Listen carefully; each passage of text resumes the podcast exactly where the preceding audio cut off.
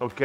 C'est bon? On est bon? C'est pas grave. Tu vois, il y a des cadres, des lignes. Il faut pas que je dépasse trop des lignes. Alright, super. Hop, hop, hop. Tu vois mon téléphone? Bo.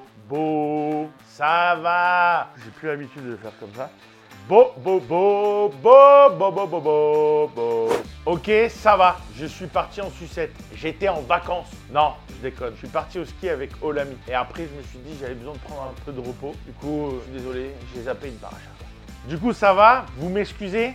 Remboursez nos invitations. De toute façon, vous les regardez pas en entier sur YouTube, les vidéos. Donc, c'est bon, j'abdique. Elles vont être en complet de...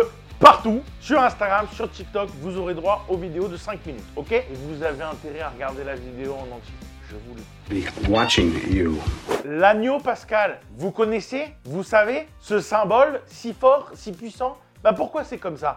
Vous vous posez la question. Je vois les véganes arriver à 50 000 km. Cette vidéo, elle est pour vous. Noam de Montpellier, tu n'es pas pointé du doigt. Le saviez-vous? La mitzva de l'agneau pascal fait partie des deux lois positives que si on ne les fait pas, on est passible d'être carré, c'est-à-dire de retranchement. Allez, on va jeter un œil beaucoup plus précis à ça. Générique.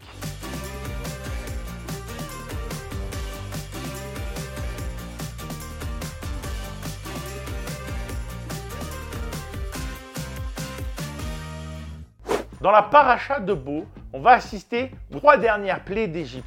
Les criquets, les ténèbres et la mort des premiers-nés. Cette dernière plaie va d'ailleurs amener Pharaon à libérer les enfants d'Israël. D'ailleurs, si vous ne le saviez pas, c'est à ce moment précis que Dieu nous demande de marquer ce mois comme étant le premier mois de l'année. C'est un sujet d'un autre courant, on va pas en parler maintenant. La paracha de Bo, c'est la sortie d'Égypte. Enfin! Mais je vous arrête, hein. Nos soucis, ils font que commencer. Donc on revient à la dernière plaie, la mort des premiers-nés.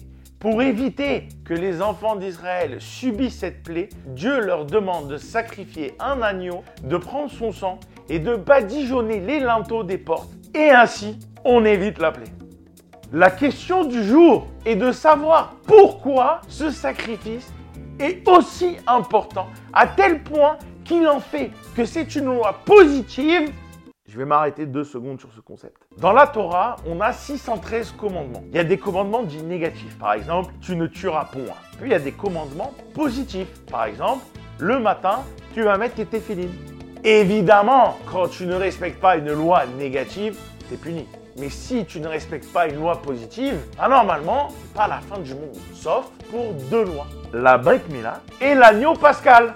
Bon alors là, il faut que tu regardes un petit peu la symbolique. La 10e plaie, elle intervient pendant la nuit. Je te rappelle que la plaie précédente, c'est les ténèbres. Donc en Égypte, fait nuit. Donc c'est la nuit. Le village dort. Les loups-garous se réveillent.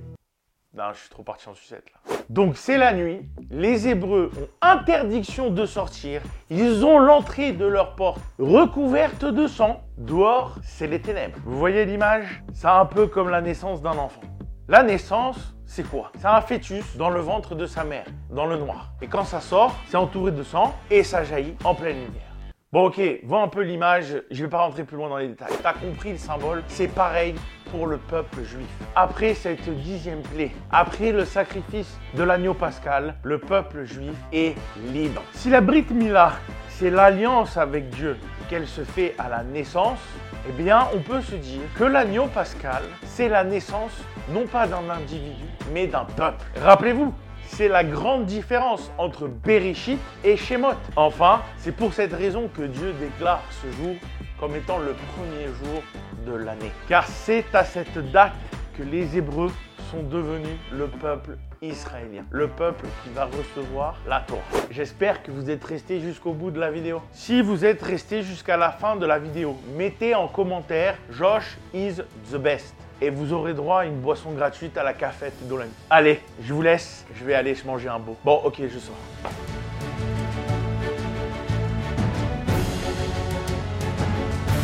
Je vous embrasse. Shabbat Shalom.